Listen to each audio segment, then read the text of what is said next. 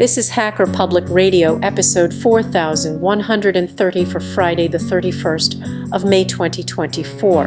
Today's show is entitled Playing Civilization 3 Part 3. It is part of the series Computer Strategy Games. It is hosted by Ahuka and is about 20 minutes long. It carries a clean flag. The summary is We continue to look at the details of playing this game,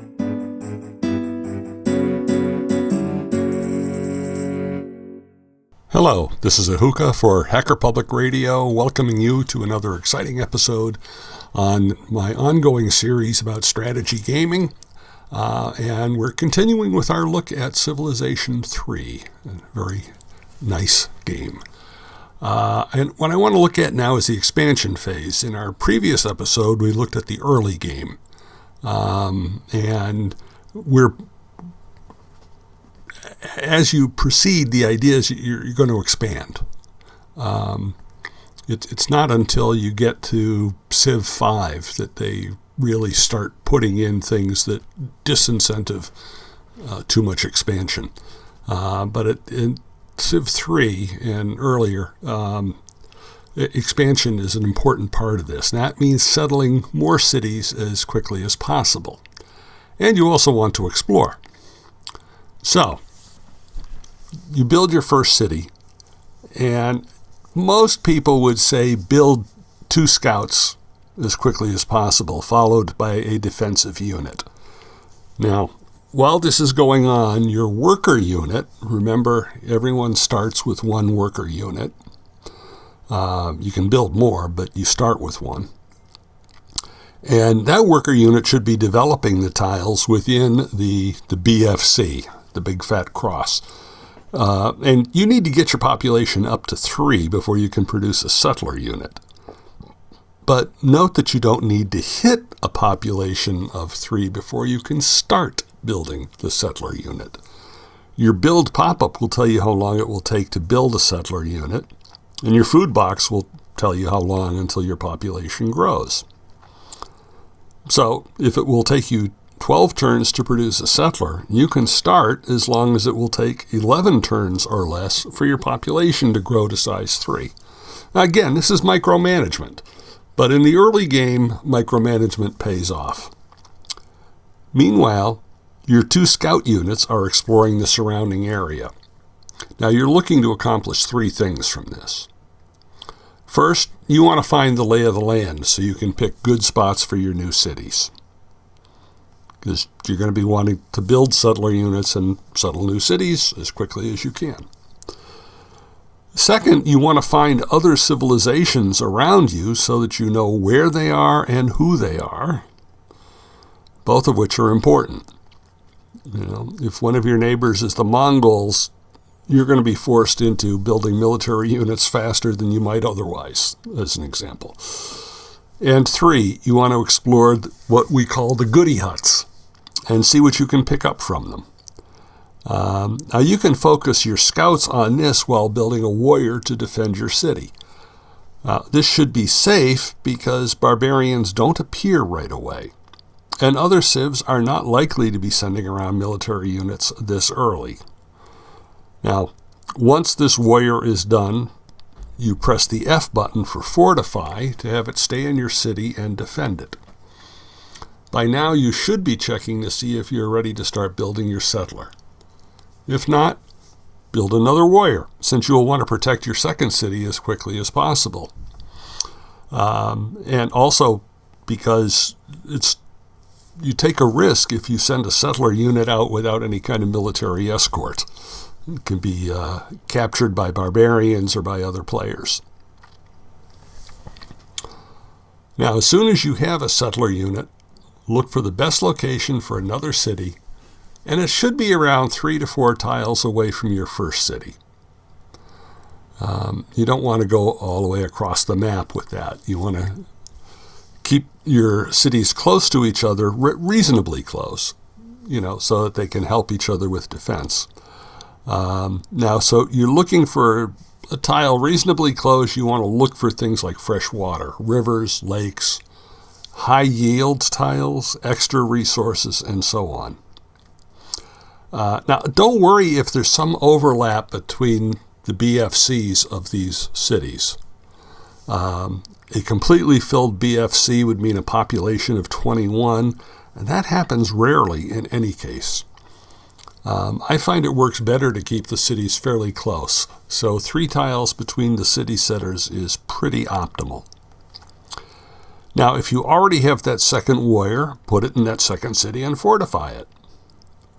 Um, if not, you can gamble that no one will attack and start with a worker unit. And if you've not yet seen any barbarians or met any other civs, it's probably a safe gamble. But even so, right after the worker unit, you'll want to make sure you have a warrior unit there for defense. Now, you'll want to develop this city the same way you developed your first city. Make sure your citizen is working a high food tile to start with so that you can grow your population. Use your worker unit to add irrigation and a road.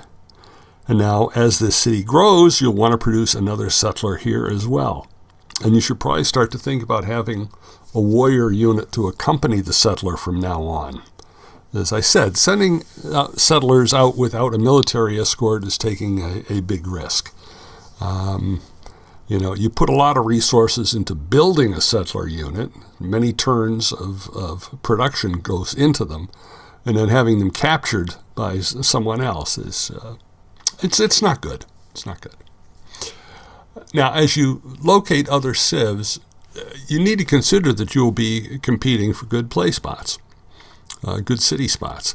Now, if there's a good spot between you and the other guy, uh, you may want to be the one who gets there first and snaps it up. And if you've other land behind you, so to speak, with no other civ in that direction, you can settle that last.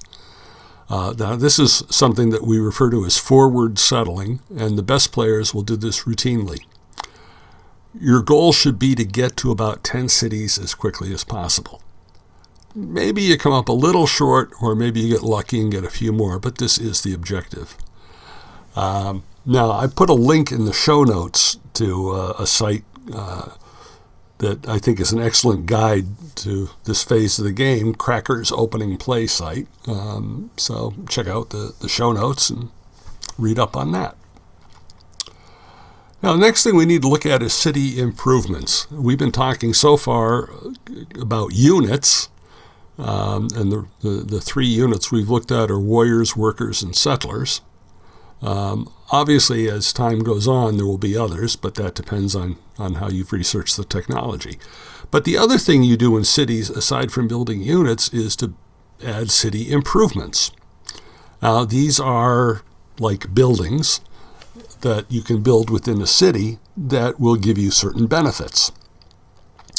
Now, there's only two city improvements I would generally build early on in this game, and the first is the granary. Now, the granary helps you grow your population. And the way it works, if you do not have a granary, you need to fill the food box all the way before you get another citizen. And when you do, that empties the food box completely. With a granary, well, you'll still need to fill the food box to get your next citizen, but when you do, it doesn't empty the box all the way, it only empties it halfway. So, in other words, it only takes half as much added food to produce the next citizen. This is even more important when pumping out settlers. I wouldn't delay getting the first couple of settlers for this, but somewhere around having three to four cities, I might build a granary to improve my efficiency.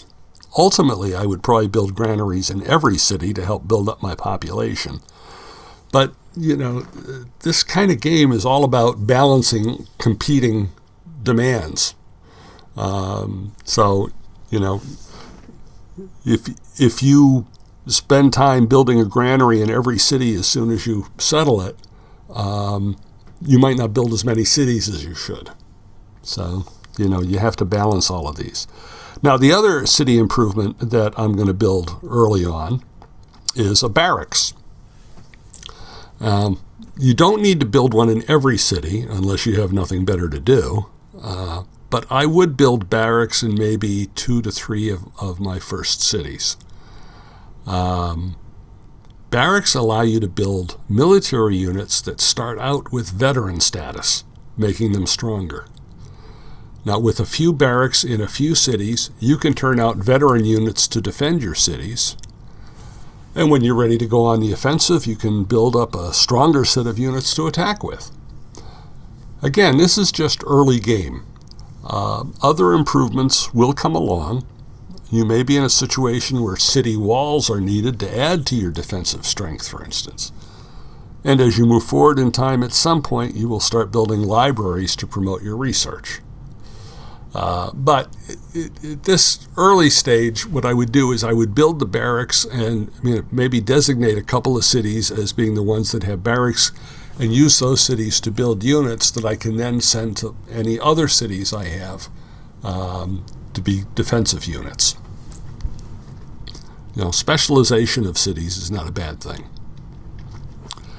Now, the other thing you could be building at this point are wonders. Um, these are the, the big uh, kahunas, like the uh, seven wonders of the ancient world, the pyramids, the Colossus of Rhodes, um, things like that. And they, they will give your civilization or your city certain benefits. Um, they tend to take a lot of time to build. Um, my general feeling is I don't focus on wonders in the early game. They can be very nice. Um, but in the early game, I feel like I'm going to do better in my game if I have more cities rather than more wonders. And you need to consider that if you conquer a city that has a wonder in it, you will get that wonder. So if I've done it right, by the mid game, I should have the largest civ on the map and can then build wonders and possibly have conquered a few as well. Now, the last topic uh, that we get bef- building up our picture of this is the technologies. Um, technologies and research let's go together. Research is how you gain technologies. Now, one of the things I would point out, you, you can get technologies from research, but you can also get it through trade. All right? You can trade technologies with other players. And I'll tell you, uh, the other players, the, the other civs that are being run by the AI, um, they're going to be trading texts with each other like crazy. Um, and so you should do the same. Um, one of the reasons your scouts are all over the map looking for other civs is so that you can do technology trading. And you really need to, since if you don't, you will fall behind in technology. I would focus on trying to obtain as many techs as possible. Now, some techs you will get from the goody huts you explore. Some you may get from your own research activity. But you should try to get as many as possible from other civs. Now, some players fall into this trap of thinking, oh, this is a critically important tech. I, I must hold on to it and make sure no other civ gets it. Uh, well, you know, we're all looking at the same research tree. If I don't trade it, someone else will, and very possibly on the very next turn.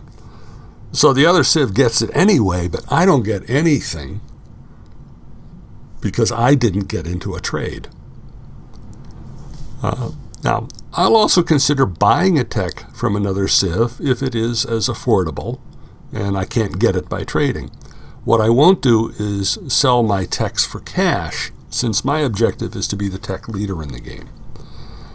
Now, I've put in a couple of videos from a, a guy named Suede Civ 3, um, who is a, a, huge Civ 3 guru um, on YouTube.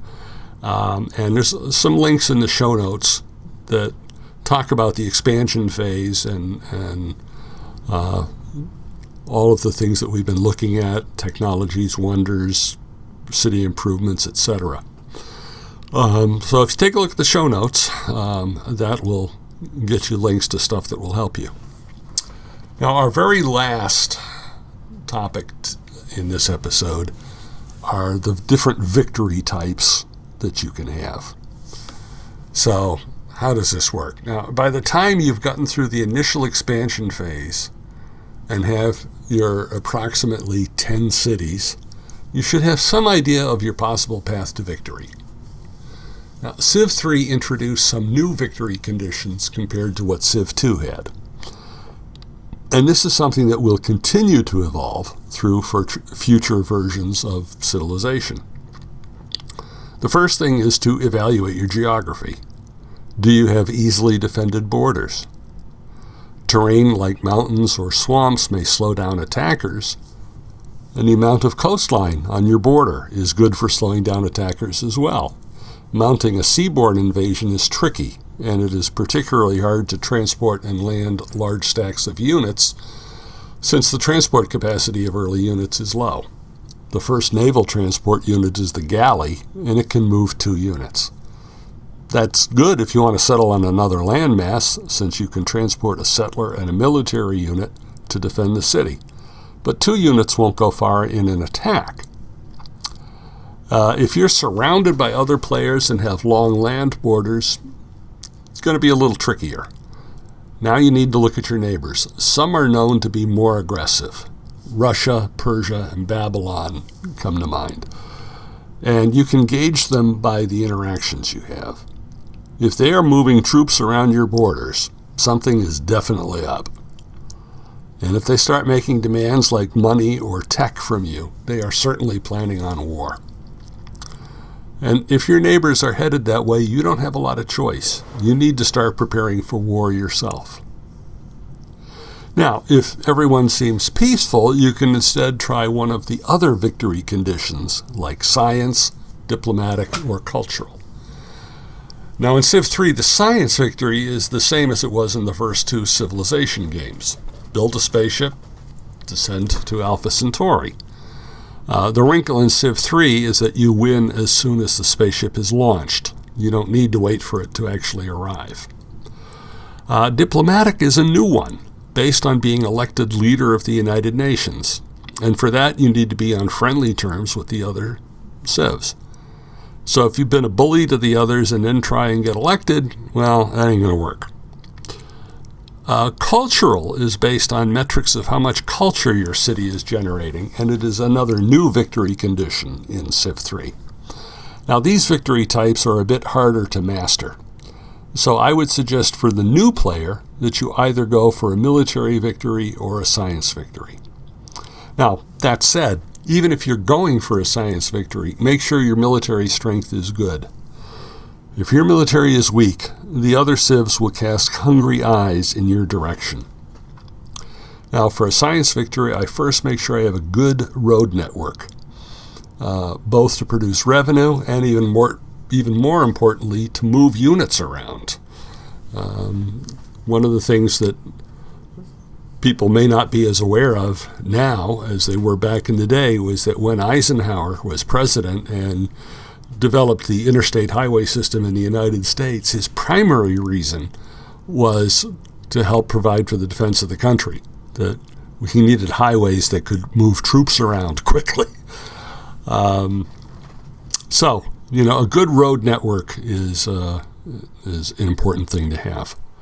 Then I would try to have two good veteran defensive units in each city and upgrade them as the technology progresses.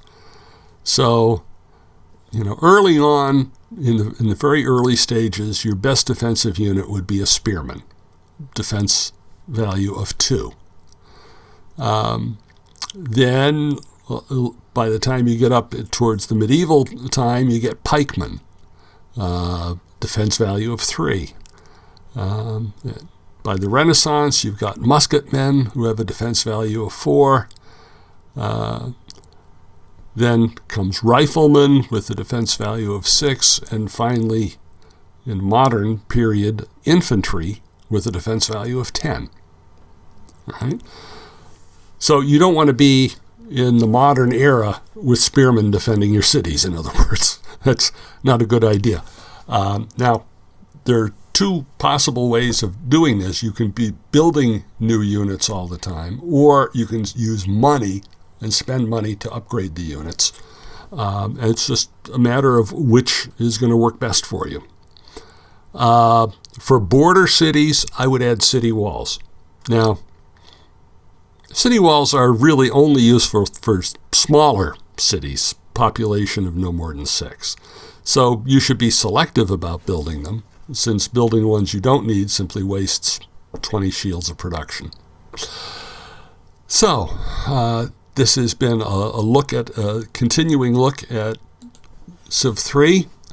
Um, this is Ahuka for Hacker Public Radio signing off and encouraging you, as always, to support free software. Bye bye. You have been listening to Hacker Public Radio at hackerpublicradio.org. Today's show was contributed by a HPR listener like yourself. You ever thought of recording a podcast, then click on our contribute link to find out how easy it really is. Hosting for HPR has been kindly provided by anhonesthost.com, the Internet Archive, and rsync.net. Unless otherwise stated, today's show is released under a Creative Commons Attribution 4.0 International License.